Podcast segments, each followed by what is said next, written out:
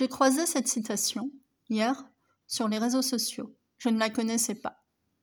Si tu n'arrives pas à penser, marche. Si tu penses trop, marche. Si tu penses mal, marche encore. Signé Jean Giono. J'ai alors rédigé ce petit texte.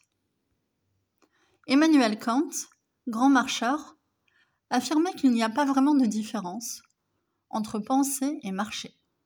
Marcher, mais la pensée en action. L'inverse est tout aussi vrai. Penser nous fait marcher. Qui n'a jamais tourné chez lui en rond comme un lion en cage car il était préoccupé?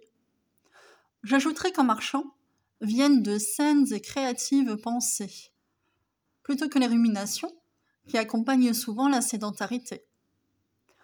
A contrario, je suis convaincue que la marche les purge, ces ruminations. J'ajouterai aujourd'hui qu'il faut se souvenir que l'être humain est conçu, morphologiquement, biologiquement, pour marcher.